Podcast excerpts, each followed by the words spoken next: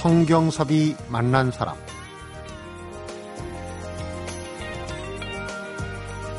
아는 게 힘이다. 이런 속담이 있는가 하면 반대로 모르는 게 약이다. 이런 속담도 있죠. 터키 속담엔 내일 할 일을 오늘 하지 말라고 그러는데 벤자민 프랭클린은 오늘 해야 할 일을 내일로 미루지 마라. 이렇게 얘기했다고요. 터키 속담을 하나 더 소개한다면 오늘 일이 끝났으면 신나게 놀고 삶을 즐기라는 얘기가 이런 말들 주말에 어울리게 쫙 정리해보면 바로 이럴 겁니다. 내일 할 일을 걱정하지 마. 일이 끝났으면 즐겨라. 성경섭이 만난 사람 오늘은 임진모 음악평론가하고 오은영 영화 컬럼니스트와 함께하는 가수와 배우를 만나보는 시간으로 꾸며봅니다.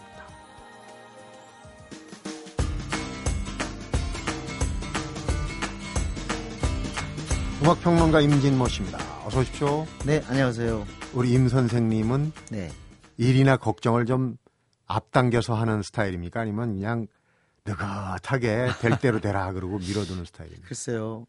어, 미리 걱정도 안 하고 또 느긋하지도 않고 음, 항상 긴장을 하는 것 같아요. 네. 정답은 아닌 것 같으니. 네. 이 성경섭이 만난 사람 오는 것도 사실은 또 여기 이렇게 임하는 것도 사실 굉장히 긴장해요. 음, 저는 오히려 좀 이런 얘기하면 어색할 수 있습니다만은 TV 카메라 앞에서는 긴장을 안 하는데 네. 라디오 마이크 앞에서는 굉장히 좀 긴장하는 편입니다. 보통 반대인데 네, 네. 희한한 성격입니다. 어쨌거나 긴장, 걱정 이런 건 좀 멀리 떨어뜨려 놓는 게 네. 좋다는 게 중론입니다.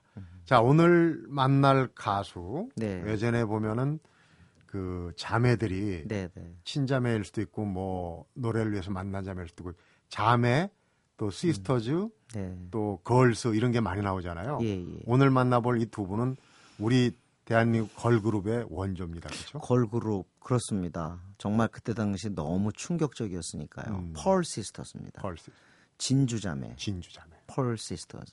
진짜 진주였던 것 같아요. 음. 진주가 그때는 우리가 알아주는 보석이었잖아요. 그렇죠.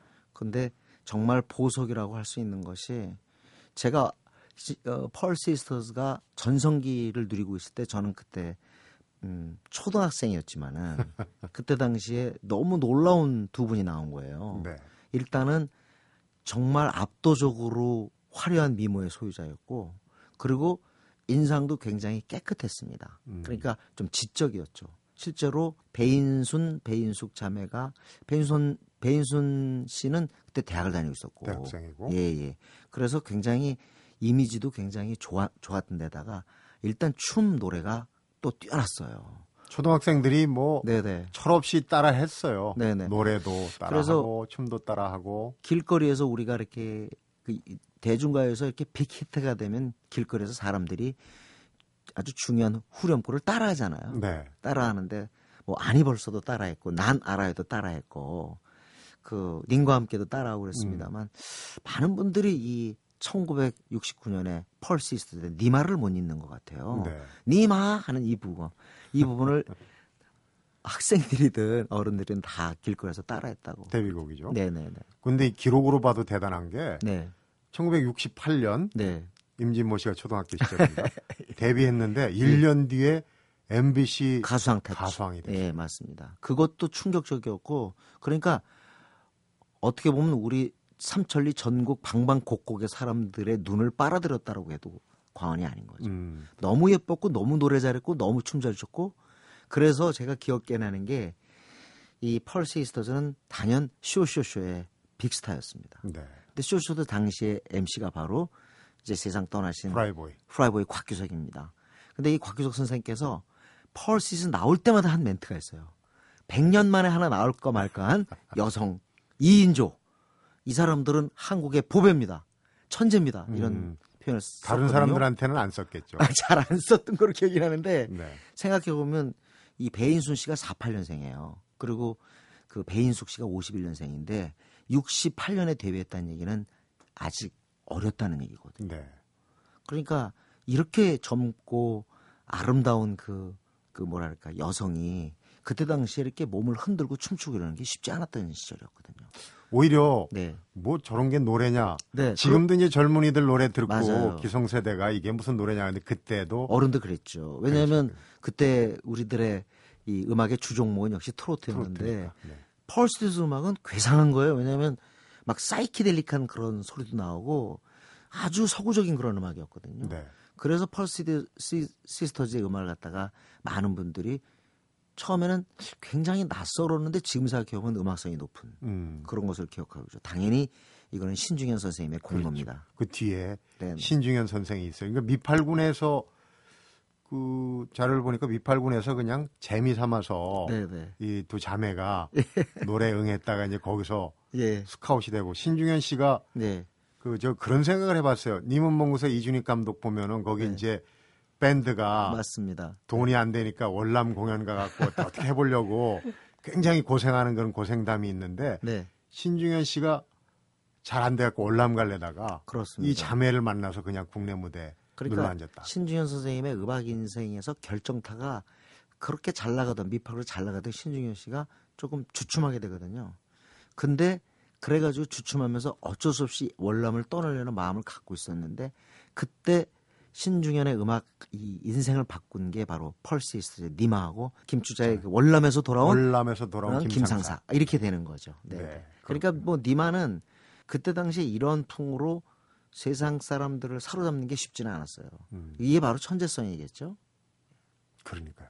신중현과 펄시스터스 뭐 뗄래야 뗄 수 없는 그런 관계인데 우선 그때 당시에 네네. 우리 소년 임진모 군이 같이 길거리에서 따라, 따라 불렀던 그 네네. 노래를 한번 어, 추억을 되살려보면서 한번 들어볼까요? 선생님의 그 멘트 하는 그 입모양까지 지금 제가 기억이 납니다. 100년 만에 나올까 말까 한 펄시스터스의 네. 데뷔곡입니다. 네 말을 우선 듣고 또 얘기해 보겠습니다.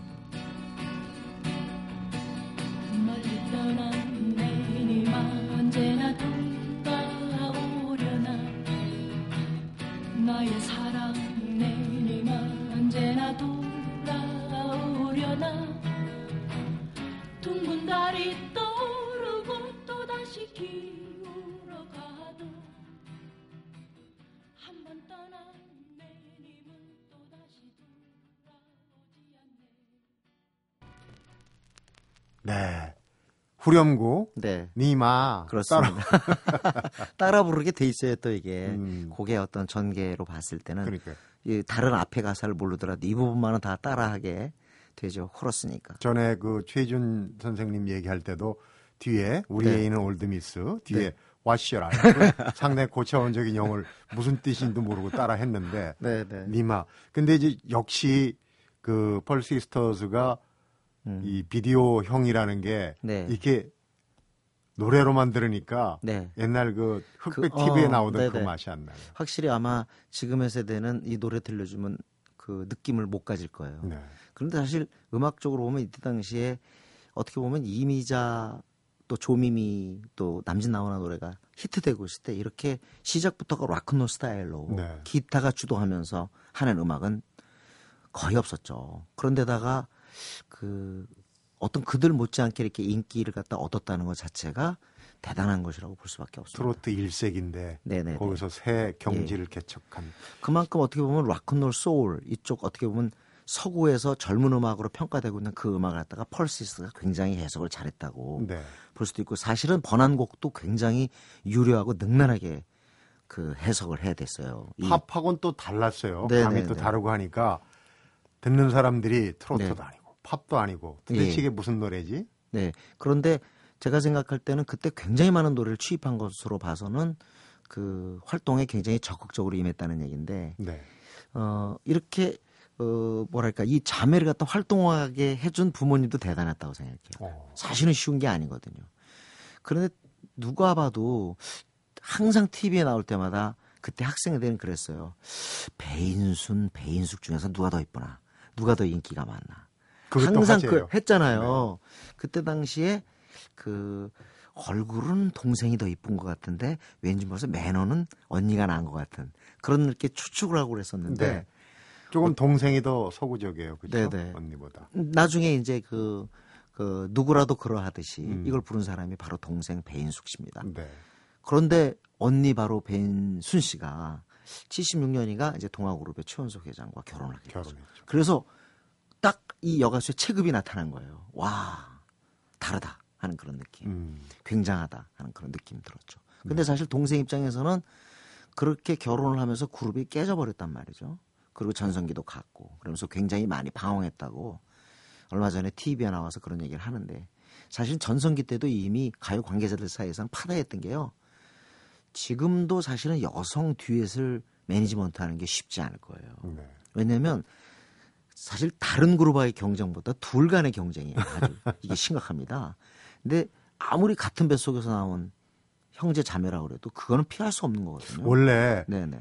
자식은 자랑하면 부모는 좋아하는데 동생이나 언니, 형 비교해서 하면 굉장히 싫어해요. 그럼요. 형하고 동생도 한 번은 나이가 아주 크게 차이지, 차이 나지 않는 한 한두 번은 다퉜던 기억이 있을 거예요. 네.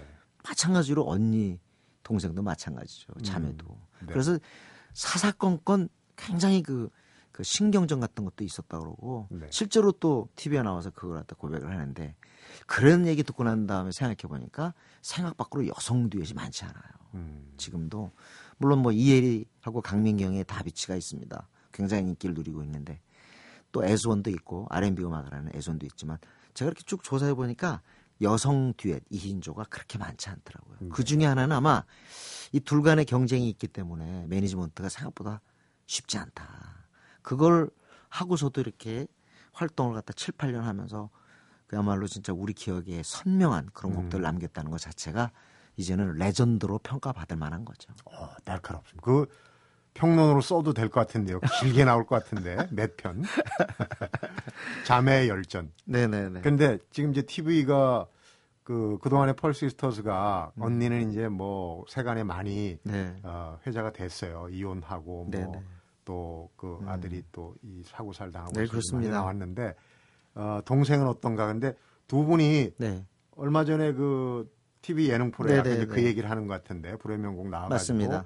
옛날 얘기를 하는데 역시 신중현 사단의 그때 면모를 네. 드러내는 얘기를 한마디 하더라고요. 그 음. 신중현 씨가 연습을 시킬 때 한 번 들어가면 10시간 이상씩. 음. 그러니까 상상을 불허하는 거죠. 근데 지금의 아이돌 그룹도 훈련성 시절에는 그 못지않게 그야말로 진짜 해병대 훈련 이상으로 음. 그렇게 훈련을 받습니다. 그러니까 네. 지금은 그게 이제 보편화 됐는데 뭐 8년 9년 묵혀가면서 근데 그때 당시에 그것도 발랄한 네. 뭐 여대생하고 그 자매가 아, 10시간 동안 네, 그게 네, 무슨 성공에 대한 무슨 그런 집착이 있는 것도 아닐 텐데. 우리가 흔히 AV 시스템 얘기하잖아요. 그러니까 오디오와 비디오의 결합. 음. 진짜 노래 잘하고 그다음에 외모 좋고 동선이 아주 아름다운 음. 그런 그때 당시 가요계로서는 정말 그러니까 지금 후라이보이 각규석 선생이 100년에 하나 나올까 말까 한 그 표현이 틀린 거 아닌 것 같아요. 네. 왜냐하면 이거는 운이 아니면 나올 수가 없어요. 그때 제가 기억나는데 앨범 카바도 꼭 두 사람이 이렇게 자매가 이렇게 같이 붙어가지고 한 사람은 이쪽 보고 한 사람은 이쪽 보고 이렇게 사진을 찍었는데 네. 어린 학생이 봐도 어떻게 저 두 여자는 하늘에서 내려왔나. 아직도 그 미망에서 벗어나지 못하는 임진모 음악평론가입니다. 근데 이제 납니다. 그때 트로트 주류 때 그런 네. 이제 색다른 걸 했기 때문에 다른 이유도 있겠지만은 지금 이제 가요 무대 이런데 7080도 아니고 가요 무대도 아니고 맞아, 그런 부분에서- 자주 보고 싶은데 이 자매는 참 보기가 같아요. 아니 그것도 또 사실은 또그 이 해산, 해산 이후에 여러 사적인 어떤 그런 면모 때문에 다시 무대 서기가 어려웠을 거예요. 네. 막 지금은 활동 의욕도 좀 있지 않을까 그런 생각이 드는데 어, 골든이 굉장히 많습니다. 오늘 제가 또 하나 듣고 싶은 곡이 이 꾸오레 마토라는 곡인데 네. 리틀 토니 저그 이탈리아 가수가 불렀어요. 이 서구 활동을 많이 했던 가수인데 이것도 사실 원곡하고 제가 펄시더스 버전을 비교해 보니까 펄시더스가 정말 소화력이 대단하다 네. 하는 것을 느낄 수 있었어요. 원곡보다도 나면 보다도라기보다는 그때 당시 분위기 속에서는 취입할 때 녹음할 때 굉장히 애를 썼겠지만 능란하게 했다라는 생각이 들더라고요. 네. 어색하지 않고 어, 원곡이 9월의 맛돈데 우리나라에서는 펄시에스가 첫사랑으로 번안해서 불렀죠. 네. 굉장히 좋습니다 이 버전이. 음. 이것도 크게 히트한 곡이죠. 임진모 씨의 거의 첫사랑, 펄시스터즈의 노래 첫사랑으로 오늘 네. 순서 마무리합니다. 펄시스터즈 만나본 시간 임진모 씨 수고하셨습니다. 네, 감사합니다.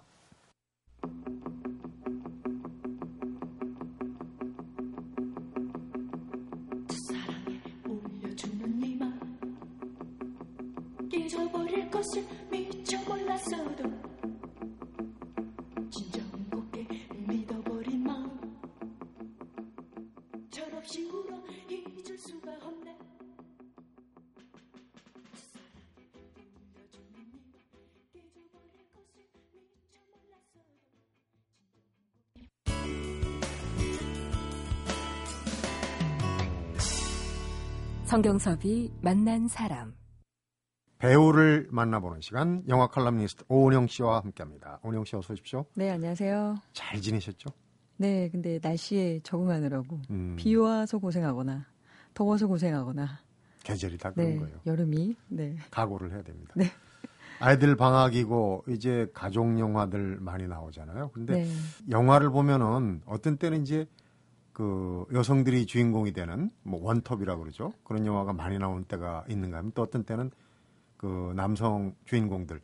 근데 아무래도 전체적으로 보면 좀 남성 남성 네. 남성 주인공들이 좀 많은 것 같아요. 그렇죠. 지금이 뭐, 그런 때 아닌가 싶어요. 네, 뭐 요즘 뭐 포스터들 많이 있는 영화들 뭐 더 울버린의 휴잭맨, 뭐 더 테러라이브의 하정우, 또 설국열차의 송강호, 송강호. 뭐 이렇게 딱그 남자 배우 하나 한 명만 딱 포스터에 떡하니 박혀 있는 그런 영화들이 요즘 유독 많은 것 같아요. 음, 그 중에 한 명을 오늘 만나볼 것 같은 생각이 듭니다. 네, 맞습니다. 정말 요즘 영향력 있는 참 가장 영향력 있는 헐리우드 남자 배우가 아닐까 싶은데 네.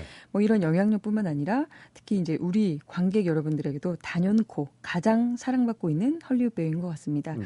얼마 전에 개봉한 영화를 통해서 무려 900만 명의 한국 팬들이 또 이분의 매력에 흠뻑 빠졌었는데 짐작이 가네요. 네, 저는 개인적으로 오늘 이 배우를 만나려고 하니까 왠지 가슴이 뭉클한 그런 기분이 드는 게 아마도 이 헐리우드 배우 중에서 개인사로 인해 참 고생을 많이 한 배우 중에 거의 이 top list에 들 것 같은데 네. 모든 이런 굴곡진 삶을 뒤로하고 지금 너무나 잘 나가고 있어서 참 보는 입장에서도 흐뭇한 그런 생각이 듭니다. 네. 자, 오늘 함께 만나볼 배우는 아이언맨 토니 스타크 바로 로버트 다우니 주니어입니다. 네, 로버트 다우니 주니어. 잘생겼어요. 네. 그래서 그- 이렇게 서론이 긴 거 아닌가 싶어요. 네, 특히 좋아하는데요. 네. 뭐니 뭐니 해도 이 배우의 성공작 아이언맨부터 얘기하지 않을 수가 없겠죠. 네. 자, 2008년에 아이언맨 1이 나오고 2010년에 2편 그리고 올해 뭐 아이언맨 3까지 정말 이 한국에서만 동원된 관객이 총 1,780만이에요. 네. 그리고 전 세계적으로 수익도 아마 뭐 1조 이상 훨씬 뛰어넘는 정말 그야말로 대히트를 기록하면서 요즘 들어 그 다소 주춤한 man 시리즈의 히어로 중에서 가장 강력한 팬층을 확보하고 있는 그런 영화라고 생각이 들어요. 아이언맨 3 얘기할 때 얼마 전에 원투 나오고 3가 뭐 별거 있겠냐 그런데 또 제작사 네. 측에서는 원투보다 훨씬 재밌다고 그러는데 개봉을 하고 보니까 인기가 더 재밌긴 하더라고요. 네. 근데 보통은 외아들이 잘 돼도 뭐 블록버스터를 잘 돼도 한 500만, 뭐 많아야 600만 이랬는데 아바타가 1,300만 정도였어요. 그래서 음. 외화 중에서는 아바타가 1등이고 그 다음에 바로 이 아이언맨 3가 바로 이제 그 두 번째를 차지하게 됐습니다. 네. 저도 보고 나서 900만이나 될 줄은 몰랐는데 어 관객들이 이렇게 많이 좋아해 주시는 거는 음. 참 이례적인 일이다라는 생각이 들었어요. 어떻게 그만- 보면은 네. 그 man 시리즈 아까 얘기를 했는데 슈퍼맨 시리즈 슈퍼맨은 이것저것 빼고도 다섯 편이 나왔어요. 네, 뭐 나와서 슈퍼맨 Begins, 음, 뭐 Returns 뭐 이런 Returns 것도 뭐 하고 있었고. 그런데 슈퍼맨 하면은 뭐 안타깝게도 2004년인가 심장마비 사한 네. 크리스토퍼 리브가 생각나고 네, 네, 맞아요. 아이언맨 하면은 바로 이제 그냥 딱 로버트 다우니 주니어죠. 주니어가 아이언맨 같은 그런 네. 이미지예요. 근데 이게 또 반대로 생각해 보면 로버트 다우니 주니어가 아이언맨 말고는 딱히 이렇게 대표작이 없는 없다는 생각이 더 드실 것? 같아요. 네. 그러니까 이 어, 1편 2001편이 개봉하던 2008년 전으로 살짝 좀 돌아가 보면서 아이언맨의 어떤 탄생 비화 뭐 이런 거와 함께 로버트 다우니 주니어 인생에 대해서 조금 이야기를 해 볼까 합니다. 네. 자, 이 영화가 만들어질 때, 와, 이 대단한 시리즈, 이 아이언맨의 주인공으로 로봇 다우니 주니어라고? 이러면서 많은 분들이 고개를 좀 갸우 뚱하셨어요. 네. 저는, 저를 포함해서. 물론 이제 뭐 배우로서는 굉장히 참 좋은 배우다라고 생각을 하고 있지만, 이 아이언맨 1편 뭐 준비할 때만 해도 십몇 년째 대표작이 없었습니다. 해서 음. 캐스팅 순위에 전혀 좀 들지를 못한 상황이었고 특히나 이 토니 스타크라는 주인공이 뭐 억만장자에다가 과학자에 사업가에 또 슈퍼히어로까지 그리고 거기고 뭐 유머 감각도 있고 뭐 음악과 미술에도 조예가 깊고 그야말로 굉장히 다른 어떤 고독한 좀 우울한 느낌의 슈퍼히어로와는 달리 네. 굉장히 또 매력적인 캐릭터이기 때문에 아마 더 많은 관심을 받았었죠. 네. 준비 중일 때. 슈퍼맨도 그렇고 아이언맨도 그렇고 이게 원작이 만화 아닙니까? 그러니까 만화에서 엄청난 팬층이 있기 때문에 또 좀 전에 얘기했던 그런 정말 그 다재다능한 그런 인물이기 때문에 이걸 한번 역을 맡아보겠다고 하는 사람들이 배우들이 네, 많았을 거예요. 굉장히 많았습니다. 특히 이제 탐 크루즈 같은 경우에는 자기가 주인공도 하고 제작도 하고 투자도 하겠다. 그러니 같이 하게 해달라라고 발벗고 나섰다고 하는데 이 존 파브로 감독이 어, 나는 탐 크루즈를 좋아하긴 하지만 그는 이 아이언맨 수트를 입고 있지 않아도 충분히 아이언맨처럼 강해 보인다라고 하면서 정중히 거절했다고 하는 얄미운 얘기예요. 네. 참 이렇게 완곡하게 거절을 음. 했는데 그러면서 이 감독이 로버트 다우니 주니어다. 왜냐면 인생의 좋은 시기와 나쁜 시기를 너무나 뚜렷하게 겪어내면서 이 굴곡진 삶의 어떤 균형을 참 어떻게든 맞춰보려고 이렇게 고군분투하는 모습이 딱 이 토니 스타크 주인공에 어울린다라고 네. 하면서 어, 상당히 당시에 파격적인 결정을 했었습니다. 그때 로봇 다우니 주니어 나이가 43살이었어요. 음. 그러니까 어떻게 보면 영화 배우로서 흥행 배우로서 어, 조금은 늦게 다시 한번 그 재기에 성공한 케이스가 되겠습니다. 네. 아, 참, 지금 뭐 행복한 시기를 지내고 있는 것 같아서 참 보기는 좋은데 삶이 참 굴곡, 얼마나 집니다. 굴곡졌길래 계속 그렇게 강조를 하시는지. 인생 얘기 한번 해봐야 될 것 같은데 이 로봇 다우니 주니어 아버, 아버지가 조금 이렇게 귀괴한 영화를 만드는 B급 영화 감독이었어요. 그래서 네. 어렸을 때부터 아버지 영화에 그냥 자연스럽게 출연을 하면서 그냥 영화 배우가 자연스럽게 됐는데 이 아버지의 영화 자체가 너무 기괴하기 때문에 이미 일곱 살에 목에 상처가 나서 죽는 연기도 하고 음. 또 그러면서 이렇게 자연스럽게 흐르다가 뭔가 이렇게 좀 잘생긴 젊은 배우로 뭐 헐리우드에서 뭐 브레펫 군단이라고 불리기도 하는데 그런 군단 한 명으로 기대를 받지만 뭔가 이렇게 흥행작이나 대표 캐릭터를 만들지 못하다가 26살에 인생의 결정적인 영화에 출연하게 됩니다. 음. 그러니까 기억- 아이언맨 말고는 이 별로 이렇게. 뚜렷하게 남은 영화가 없다 그러는데 이제 그 작품이네요. 네, 맞습니다. 뭔가 좀 기억나시는 영화 없으신지 되게 자- 닮았는데 제가 얘기 드릴게요. 찰리 채플린입니다. 찰리 채플린. 네. 이, 이 영화도 역시 찰리 채플린이라는 어떤 전설적인 캐릭터를 연기하기 위해서 뭐 로빈 윌리엄스나 더스틴 호프만 등 정말 쟁쟁한 배우들이 오디션을 다 봤는데 26살에 이 로버트 다우니 주니어가 이 역을 맡게 됩니다. 네. 역할 운은 참 탁월한 것 같습니다. 네. 이 뭐 찰리 채플린이 원래 이게 웃긴 코미디를 하지만 뭔가 불쌍해 보이고 또 슬퍼 보이는 캐릭터이기 때문에 이 로봇 다우니 주니어가 딱 맞다라는 어, 어떤 그 감독의 의지로 역시 또 캐스팅이 된 것 같습니다. 네. 이 영화로 아카데미 시상식 나무주연상 후보에 올랐는데 어, 수상에는 실패했습니다. 왜냐하면 그 당시에 그 여인의 향기라는 영화로 더 알파치노? 네, 네. 맹인 역할을 했던 탱고 춤추는. 그렇죠. 알파치노가 수상을 했는데 대부분의 사람들은 아, 알파치노에겐 약간의 어떤 공로상 느낌으로 준 거고 실제로는 이 로버트 다우니 주니어가 나무주연상을 받은 거나 진배 없다라고 격찬을 보냈던 영화이기도 한데 네. 자 이, 이때부터 뭔가 뭐 탄, 탄탄대로일 것만 같았는데 여기서부터 이제 마약이 그의 음. 발목을 잡기 시작합니다. 근데 이제 할리우드 아역 출신 배우들은 마약 마약 때문에 마약 때문에 곤욕을 치르는 경우가 좀 많아요. 이티에 네. 생각나는 게 이제 베리모어. 뭐 그다음에 네. 나홀로 집에 어, 네, 맥컬리 컬킨도. 마약. 네, 이 로봇 다우니 주니어는 좀 아버지 때문인 것 같아요. 왜냐하면 아버지가 이 기괴한 B급 영화들을 만드시면서 코카인 뭐 이런 걸 계속 했다고 해요. 그래서 네. 어렸을 때부터 너무나 자연스럽게 이런 어떤 마약 이런 환경에 노출되어서 이미 8살에 코카인을 했다고 그런 기록이 있습니다. 네. 그리고 이 채플린이란 영화 이후에 본격적으로 이 문제가 수면 위로 오르는데 제가 아까 얘기 드렸던 뭐 굴곡진 삶 잠깐 요약해 드리면 이 마약 때문에 재활원 계속 들락달락 거리다가 이 재활원도 두 번이나 탈출해서 다시 잡혀가고 또 음주운전에 마약 소지 그리고 권총 소지로 또 잡혀가고 그게 이제 감옥에 보내졌는데 감옥에선 또 재소자들과 심하게 싸워서 얼굴 성형 수술까지 다시 하고 나와서도 어, 마약 테스트를 주기적으로 받아야 되는데 또 안 받아서 재활원 가고. 이게 2003년까지 할 수 있는 건 다 했고. 다 정말 굴곡진 이런 어떤 개인사는 다 들어가는 거죠. 그러니까 이제 네. 26살에 찰리 채플린으로 뜰 수 있었는데 그렇게 그렇게 가다가 네. 40이 넘어서 그렇- 아이언맨이 네. 맞습니다. 그리고 이런 어떤 헐리우드 말썽쟁이의 어떤 질주 본능이 멈춘 이유는 훈훈한 이야기, 이제 사랑 때문인데 수잔 레빈이라는 그 영화 프로듀서와 사랑에 빠지면서 이제 새 사람이 됩니다. 그 인터넷에 로버트 다우니 주니어를 검색을 하면 로버트 다우니 주니어와 수잔 다우니 부부의 애정 행각 이런 기사들이 굉장히 많습니다. 네. 어, 로버트 다우니 주니어도 사실 키가 이렇게 좀 작은 편인데 그 와이프도 좀 작아요. 그래서, 아담하고. 네, 그래서 둘이 알콩달콩 이렇게 사랑스러운 모습을 보면서 음. 야 역시 사랑의 힘이 크구나.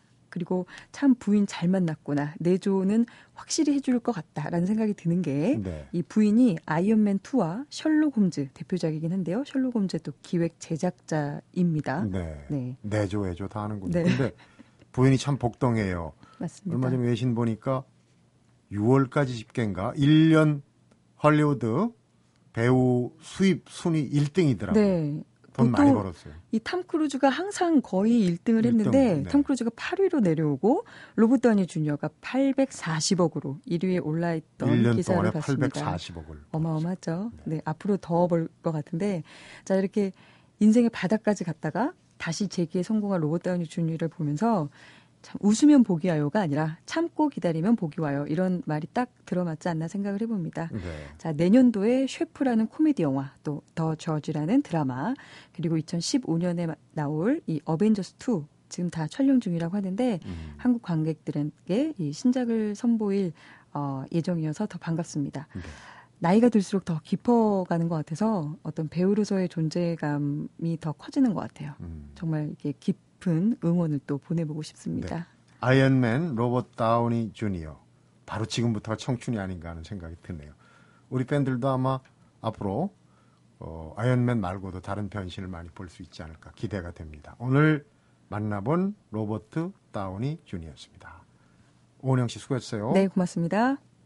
성경섭이 만난 사람 오늘은 임진모 음악평론가 오은영 씨와 함께한 가수를 만나다 그리고 배우를 만나다로 꾸며봤습니다.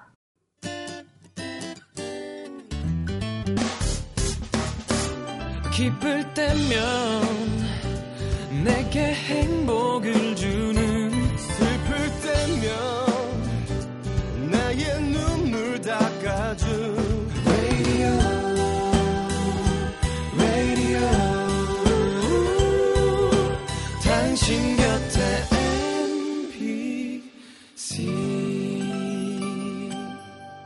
MBC 라디오는 mini와 pooq, TuneIn 어플리케이션을 통해 모든 스마트 기기와 PC에서 청취가 가능하며 팟캐스트로 다시 들으실 수도 있습니다.